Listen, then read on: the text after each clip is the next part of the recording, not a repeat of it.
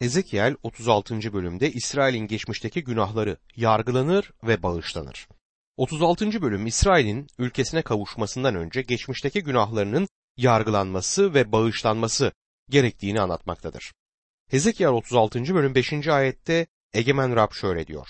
Yürekleri sevinç dolu, aşağılayarak otlaklarınızı yağmalamak için ülkeme sahip çıkan öteki uluslara, özellikle Edom'a karşı büyük bir kıskançlıkla konuştum. Tanrı kötülerin yeryüzünü miras almamasında kararlıdır. Bunu açıkça belli eder. Matta 5. bölüm 5. ayette ne mutlu yumuşak huylu olanlara çünkü onlar yeryüzünü miras alacaklar der. Yumuşak huylu olanlar bugün yeryüzünü miras almaz. Aslında yeryüzüne sahip olanlar kötülerdir ve zenginleşenler de onlar. Bu bölüm İsrail ülkesinin yeniden yargılanacağı gerçeğiyle ilgili peygamberliği içermektedir. Yapmamız gereken tek şey o ülkenin içinden geçmektir. Bu peygamberliğin daha yerine gelmediğini göreceksiniz. Çok sayıda insan bu peygamberliğin yerine geldiğini düşünür ama Tanrı onları ülkeye geri getirdiğinde ülkeye bereket yağacaktır. Dostum bugün bereketi görmüyoruz. Tam tersini burada görüyoruz. Hezekiel 36. bölüm 6, 7 ve 8. ayetlerde bu nedenle İsrail ülkesi için peygamberlik et ve dağlara, tepelere, vadilere, derelere de ki Egemen Rab şöyle diyor. Ulusların aşağılamasına hedef olduğunuz için öfkeyle, kıskançlıkla konuştum. Bu nedenle Egemen Rab şöyle diyor. Ant içiyorum ki çevrenizdeki uluslar da aşağılanacaktır. Ama siz ey İsrail dağları dal budak salacak ve halkım İsrail için ürün vereceksiniz. Çünkü halkım İsrail yakında yurduna dönecek. Halkım İsrail yakında yurduna dönecek. Yakında sözcüğü Tanrı için bizden farklı bir anlam taşır. Zaten bir gün onun için bin yıl bin yılda bir gün olabilir. Hezekiel 36. bölüm 16, 17 ve 18. ayetlerde Rab bana şöyle seslendi. İnsanoğlu, İsrail halkı kendi ülkesinde yaşarken tutumu ve davranışlarıyla ülkeyi kirletti. Onların davranışı benim gözümde adet gören bir kadının kirliliği gibiydi. Bu yüzden öfkemi üzerlerine boşalttım. Çünkü ülkede kan döktüler, putlarıyla onu kirlettiler, der.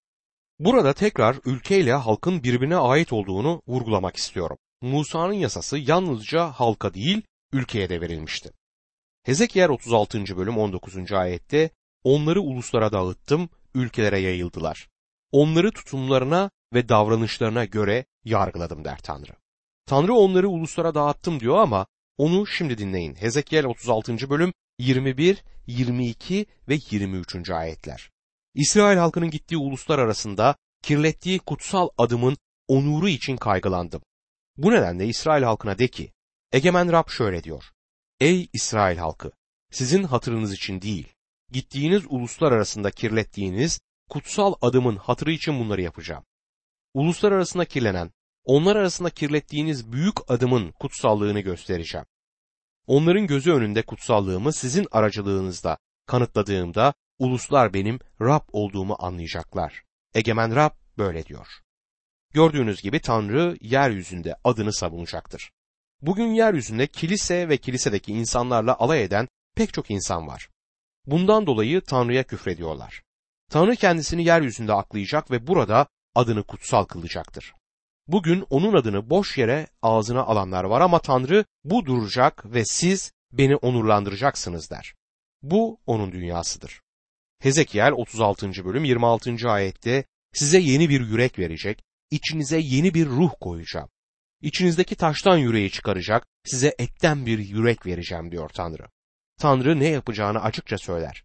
Bir değişiklik olacaktır. Size yeni bir yürek vereceğim, yeniden doğacaksınız diyor Tanrı. Hezekiel 36. bölüm 27. ayette devam ederek, ruhumu içinize koyacağım. Kurallarımı izlemenizi, buyruklarıma uyup onları uygulamanızı sağlayacağım. Yoel'in peygamberliğinde demek istediği budur. Tanrı'nın ruhunu sadece bazılarının üzerine değil, herkesin üzerine dökeceği gün gelmektedir. Pentekost günü ruh bazılarının üzerine indi. O gün Petrus bizimle alay etmeyin ve sarhoş olduğumuzu düşünmeyin dedi. Bu Yoel peygamberin son günlerde olacağını söylediği gibi bir durumdur dedi Petrus. Ruh bazılarının üzerine geldi ve o gün bugün Tanrı insanları çağırmaktadır. Mesih İsa'ya döndüğünüz anda yeniden doğarsınız ve bunu kutsal ruh gerçekleştirir. İsa'ya iman eder etmez kutsal ruh içinize gelir ve sizi vaftiz eder. Yani sizi Mesih'in bedenine koyar. Mesih'in bedeni inanlılar topluluğudur ve siz inanlıların bedenine ait olursunuz. Böylece Tanrı ruhumu içinize koyacağım der. Hezekiel 36. bölüm 28 ve 29. ayetlerde atalarınıza verdiğim ülkede yaşayacak, benim halkım olacaksınız, ben de sizin Tanrınız olacağım. Sizi bütün kirliliklerinizden kurtaracağım. Buğdaya seslenecek ve onu çoğaltacağım. Artık size kıtlık göndermeyeceğim der Tanrı. Ülkede yaşayacaklar ve ülkede refah olacaktır. Tanrı bize ruhsal bereketleri vaat ettiği gibi onlara da fiziksel bereketleri vaat eder. Bu bölüm büyük bir peygamberlik sözüyle sona erecektir. Hezekiel 36. bölüm 35 ila 38. ayetler. Şöyle diyecekler. Viran olan bu ülke Adem bahçesi gibi oldu. Yıkılıp yerle bir olmuş, kimsesiz kalmış kentler yeniden güçlendiriliyor. İçinde oturuluyor. O zaman çevrenizde kalan uluslar yıkılanı yeniden yapanın, çıplak yerleri yeniden dikenin ben Rab olduğumu anlayacaklar. Bunu ben Rab söylüyorum ve dediğimi yapacağım. Egemen Rab şöyle diyor. İsrail halkının benden yine yardım dilemesini sağlayacak ve onlar için şunu yapacağım. Onları bir koyun sürüsü gibi çoğaltacağım. Bayramlarda Yarışilim nasıl kurbanlık hayvanlarla doluyorsa, viran olmuş kentlerde insan topluluklarıyla öyle dolup taşacak. O zaman benim Rab olduğumu anlayacaklar. Evet anlayacaklar ve şöyle diyecekler. Viran olan bu ülke Aden bahçesi gibi oldu. Bunu isterseniz söyleyebilirsiniz ama bugün bunun gerçekleştiğini görmüyoruz. O zaman benim Rab olduğumu anlayacaklar diyor Tanrı. Bunu İsrail'de bilmiyorlar. Bunu Batı ülkelerinde de bilmiyorlar, dünyada da bilmiyorlar ama tüm dünyanın onun Rab olduğunu bileceği gün yaklaşıyor. Hezekiel 37. bölümde kuru kemikli ova görümü vardır.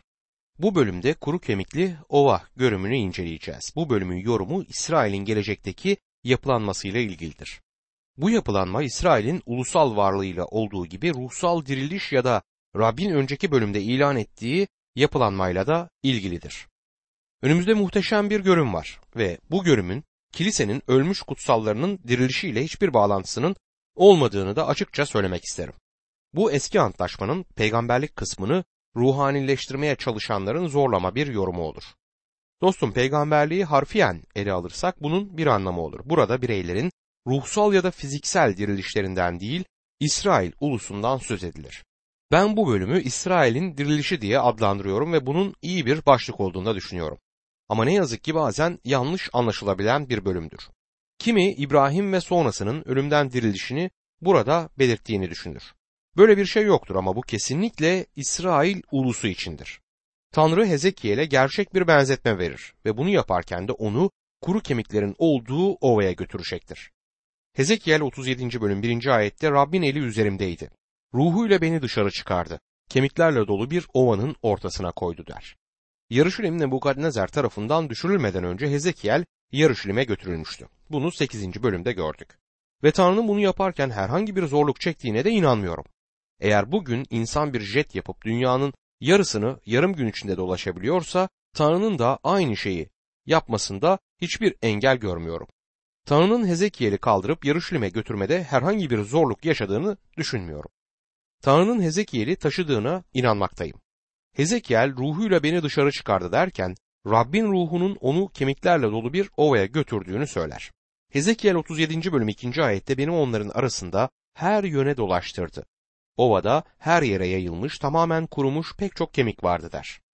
Bazen bazı turistlerin büyük bir çölde ya da ölüm vadisi denilen bir çölde kaybolduğunu ve ölmekten son anda bazı yerliler tarafından kurtarıldıklarını okur ya da duyarız. Sonra da bu insanlar bu çölün ya da ölüm vadisinin korkunçluğunu anlatırlar. Çok az insan elbette böyle manzaralarla karşılaşmıştır ama Hezekiel'in 2500 yıl önce görmüş oldukları çok daha kasvetli, korkunç olmalıdır. O başka bir ölüm vadisi görümü gördü ki bu vahiy dünyadaki en korkunç çölden, vadiden daha viran olmuş ve daha korkunç bir görüntüyü sunmaktaydı. Hezekiel'in gördüğü ova kuru kemiklerle doluydu ve onları nitelendiren şey ise onların çok kuru ve yayılmış olmalarıydı. Hezekiel 37. bölüm 3. ayette Rab insanoğlu bu kemikler canlanabilir mi diye sordu. Ben sen bilirsin ey egemen Rab diye yanıtladım diyor. Her yere yayılmış olan kemikler insan kemiğiydi ve Hezekiel'e sorulan soru ise bu kemikler yaşayabilir mi sorusuydu. Hezekiel sen bilirsin ey egemen Rab diye yanıtlıyor. Başka bir deyişle o nasıl yaşayabileceklerini bilmiyorum. Bu beni aşan bir durum. Bu kuru kemiklerin yaşayıp yaşamayacağını yalnızca sen bilirsin demektedir. Hezekiel 37. bölüm 4. ayette bunun üzerine bu kemikler üzerine peygamberlik et dedi. Onlara de ki kuru kemikler Rabbin sözünü dinleyin. Bu oldukça ironik ve hatta esprili bir durumdur. Tanrı'nın hep espri anlayışı olduğunda ısrarlı davrandım ve işte burada da bunun bir örneğini görüyorum. Komikliğin nerede olduğunu göremezseniz zararı yok. Boş verin. Ama şimdi Tanrı'yı Hezekiel'e bu kemikler üzerinde peygamberlik et. Onlara de ki kuru kemikler Rabbin sözünü dinleyin derken gözünüze canlandırın. Hezekiel'in şöyle dediğini düşünüyorum. Rab sen şimdi benim burada kuru kemiklere konuşmaya başlamamı mı istiyorsun? Eğer ben bunu yaparsam bir güvenlik kuvveti ya da polis ya da jandarma bunu görürse beni deli olarak yakalar. Bu gerçekten de iyi bir vaaz girişi değil mi? Hiçbir vaiz pazar günü topluluğuna ey kuru kemikler diye konuşmaya başlamaz. Bir arkadaşım ki onun iyi bir espri anlayışı vardır bana şöyle dedi. Hezekiel'in yaptığı gibi konuşmak istediğim bir topluluğum var. Konuştuğum kemikler Hezekiel'in kemikleri kadar kuru ama bunu yapmaya cesaret edemedim. Hezekiel kuru kemiklerle dolu ovanın ortasına bakar ve onlara konuşması gerekir. Bir vaizin konuştuğu her toplulukta kurtulmuş olanlar ve kurtulmamış olanlar bulunacaktır. Kurtulanların işitmek için kulakları olabilir ama yine de işitmezler. Ve kurtulmamış olanlar günahlarında ölüdürler çünkü henüz kurtulmamışlardır. Vaiz de Hezekiel gibi çaresizdir. Zira kaybolmuşların gerçek durumunu anlayan her vaiz onlara vaaz ederken özellikle kendi çaresizliğini görecektir. Hezekiel bu kemiklere Tanrı'nın söyleyeceklerini işitmenizi istiyorum demek zorundadır şimdi. Hezekiel 37. bölüm 5 ve 6. ayetlerde Egemen Rab bu kemiklere şöyle diyor. İçinize ruh koyacağım. Canlanacaksınız. Size kaslar verecek, üzerinizde et oluşturacağım. Sizi deriyle kaplayacağım. İçinize ruh koyacağım, canlanacaksınız. O zaman benim Rab olduğumu anlayacaksınız. Tanrı onlara konuşmanı ve onlara yaşam verenin ben olacağımı anlatmanı istiyorum der. Bugün bizim durumumuzda böyledir. Tanrı hareket etmezse kimsenin ruhsal yaşamı olamaz. Beni kurtardınız diyen insanlardan mektuplar alıyorum. Dostum ben kimseyi kurtaramam. Ben sadece kuru kemiklere konuşuyorum ve onlara Tanrı'nın sözünü iletiyorum. Benim yaptığım sadece bu. Yaşam veren Tanrı'nın ruhudur. Yaşam sadece bu yolla gelir. Bu ayetlerin uygulaması böyledir. Bu ayetlerin muhteşem bir yorumunun olduğunu da göreceğiz. Hezekiel 37. bölüm 7. ayette böylece bana verilen buyruk uyarınca peygamberlik ettim. Ben peygamberlik ederken bir gürültü oldu. Bir takırtı duyuldu. Kemikler birbiriyle birleşiyordu der. Böylece bana verilen buyruk uyarınca peygamberlik ettim diyor Hezekiel. Tanrı'ya itaat etmektedir. Bir gürültü oldu, bir takırtı duyuldu, kemikler birbiriyle birleşiyordu der. Hezekiel'in bu görümde kemiklerin birleşmesini izlerken garip bir duyguya kapılmış olduğundan da eminim. Hezekiel 37. bölüm 8. ayette baktım işte üzerlerinde kaslar, etler oluşuyor. Üstlerine deri kaplıyordu ama onlarda ruh yoktu diyor. Burada dikkat etmenizi istediğim bir yöntem var. Kemikler önce yayılmış kuru ve ölü durumdadırlar. Sonra yavaş yavaş birbiriyle birleşirler ve sonra da üzerlerinde kaslar, etler oluşur. Bu bir süreçtir. Kesinlikle bir anda olan bir şey değil. Görümün bu noktasında bedenleri aslında cesetleri görürsünüz. O ovada büyük bir mezarlık görüyoruz. Artık kemik olmaktan çıkıp üzerlerinde oluşan etlerle beden oluşturmaya başlıyorlar. Hatta insan bile olmuşlardır ama içlerinde yaşam yani ruh yoktur. Hezekiel 37. bölüm 9 ve 10. ayetlerde sonra bana şöyle dedi. Rüzgara peygamberlik et insanoğlu. Peygamberlik et ve de ki Egemen Rab şöyle diyor. Ey rüzgar gel dört yandan es. Bu öldürülmüşlerin üzerine üfle ki canlansınlar. Böylece bana verilen buyruk uyarınca peygamberlik ettim. Onların içine soluk girince canlanıp ayağa kalktılar. Çok çok büyük bir kalabalık oluşturuyorlardı diyor. Hezekiel konuştu ve bedenlerin içinde yaşam yani can oldu. Burada olanlar başlangıçta insanın yaratılışına benziyor. Tanrı insanı topraktan yarattı. Hezekiel ise kemiklerle başlarken Tanrı kemiklerle başlamadı. Tanrı işe yalnızca toprakla başladı ve sonra insanın içine yaşam nefesini üfledi. Kemiklerin geçtiği süreç üç aşamadadır. Kuru kemikler her yere yayılmıştı. İlk olarak sonra kuru kemikler birbiriyle birleştiler ve üzerlerinde kaslar, etler oluştu ve daha sonra da deriyle kaplandılar. Beden oldular ama ölü bedenlerdi ve son olarak da canlandırıldılar. İsrail ulusuyla ilgili kutsal kitap peygamberliğini anlamaktaki anahtarı bu üç aşamada görüyoruz. Görümün anlamını açıklayan ayet ise Hezekiel 37. bölümdeki 11. ayettir ve şöyle yazar. Sonra bana insanoğlu bu kemikler bütün İsrail halkını simgeliyor dedi. Onlar kemiklerimiz kurudu, umudumuz yok oldu, bittik diyorlar. İnsanoğlu bu kemikler bütün İsrail halkını simgeliyor diyor Tanrı. Burada kiliseden konuşulmaz. İsrail halkı konu edilir. Kemiklerimiz kurudu, umudumuz yok oldu, bittik. Gördüğünüz gibi sürgündeki halk bir aşırılıktan diğerine geçmiştir. Yarışilim ayakta durduğu ve sahte peygamberler geri döneceklerini söylediği sürece sahte umutlarını korudular. Oysa şimdi Yarışilim düşmüş durumdadır ve onlar da başka bir uca yönelirler. Psikologların manik depresyon dedikleri depresyona girmişlerdir. Kötü bir durumdalar. Bir gün yukarıda gezerken şimdi dibe vurmuş durumdadırlar. Umudumuz yok oldu derler. Bu görüm onlara umutlarının olduğunu bilmeleri için verilir. Bu umut bütün İsrail halkı içindir. Hezekiel 37. bölüm 12. ayette bu yüzden peygamberlik et ve onlara de ki, Egemen Rab şöyle diyor, Ey halkım, mezarlarınızı açıp sizi oradan çıkaracak, İsrail ülkesine geri getireceğim. Bu ayet okuduktan sonra biri bir dakika bu görümün fiziksel dirilişle ilgili olmadığını söylediniz diyebilir. Ve ben bunda ısrarlıyım. Neden? 21. ayete bakalım. Onlara da ki Egemen Rab şöyle diyor. İsrailleri gittikleri ulusların içinden alacağım. Onları her yerden toplayıp ülkelerine geri getireceğim. Tanrı 12. ayette mezarlarınızı açıp sizi oradan çıkaracağım dediği zaman işte bunu demek istedi. İsrail dünyanın ulusları içinde gömüldür ve oradan çıkarılıp yeniden bir ulus olacaklardır. Şimdi Hezekiel'in gördüğü üç aşamalı kemiklerle ilgili olarak özenli bir şekilde bir şeyi söylemek istiyorum. Bunların İsrail ulusunun geleceğini anlamakta önemli anahtar olduğunu söylemiştim. Ve buna bu peygamberliğin yerine geldiği herhangi bir yer varsa o yerin bu üç aşama olduğunu da eklemek istiyorum. Şimdi burada beni lütfen daha dikkatli dinleyin. İsrail ulusu ulusların arasına gömülmüş ve yayılmıştı. Tanrı'ya ve Tanrı'nın şeylerine göre de ölüydüler. Kemiklerin ilk aşaması budur. Şimdi 1948'den beri bir ulus olarak geri döndüler ama bugün orada gerçekten bir ceset gibidirler. Bir bayrakları var, polis güçleri var, ordusu var. Evet, ulusturlar ve hatta Yarışilim'e bile sahipler.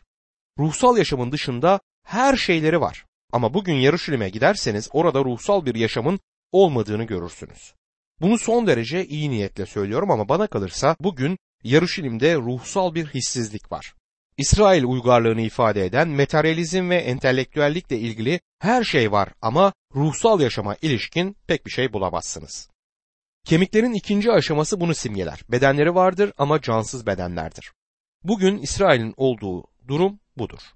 Hezekiel 37. bölüm 15 ila 28. ayetler arasında iki değnekten söz eder. Bunların Kuzey İsrail ve Güney Yahuda krallıklarını ve bunların tekrar bir ulus olacağını belirtmesinin dışında burada başka bir ayrıntıya girmeyeceğim. Dostum bu İsrail'in kaybolan 10 oymağının olmaması gerektiği anlamına gelmektedir. Eğer varsa Tanrı onların nerede olduğunu biliyor ve bunun o ülkede onlara katılacak olan İngiltere ya da başka bir büyük ülke olmadığından da eminim.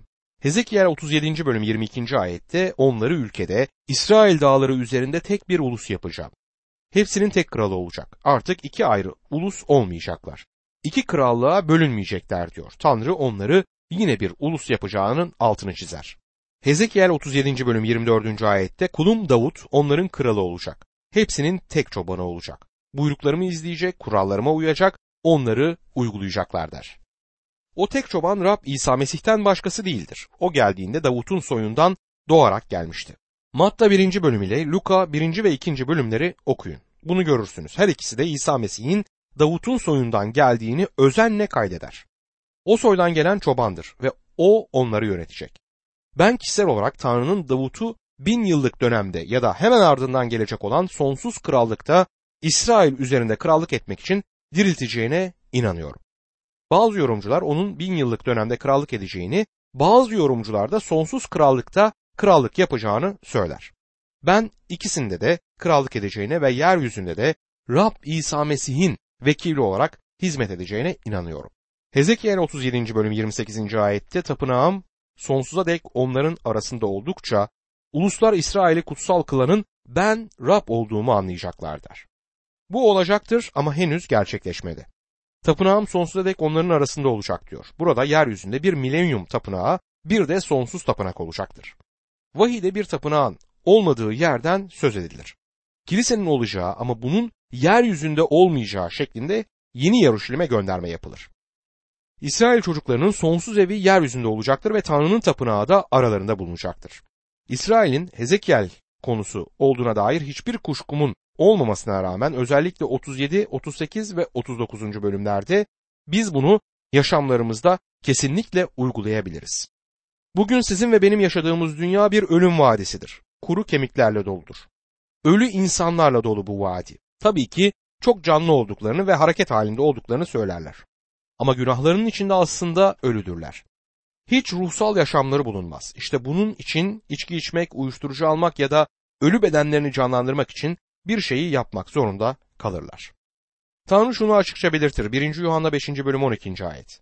Kendisinde Tanrı oğlu bulunan da yaşam vardır. Kendisinde Tanrı oğlu bulunmayan da yaşam yoktur.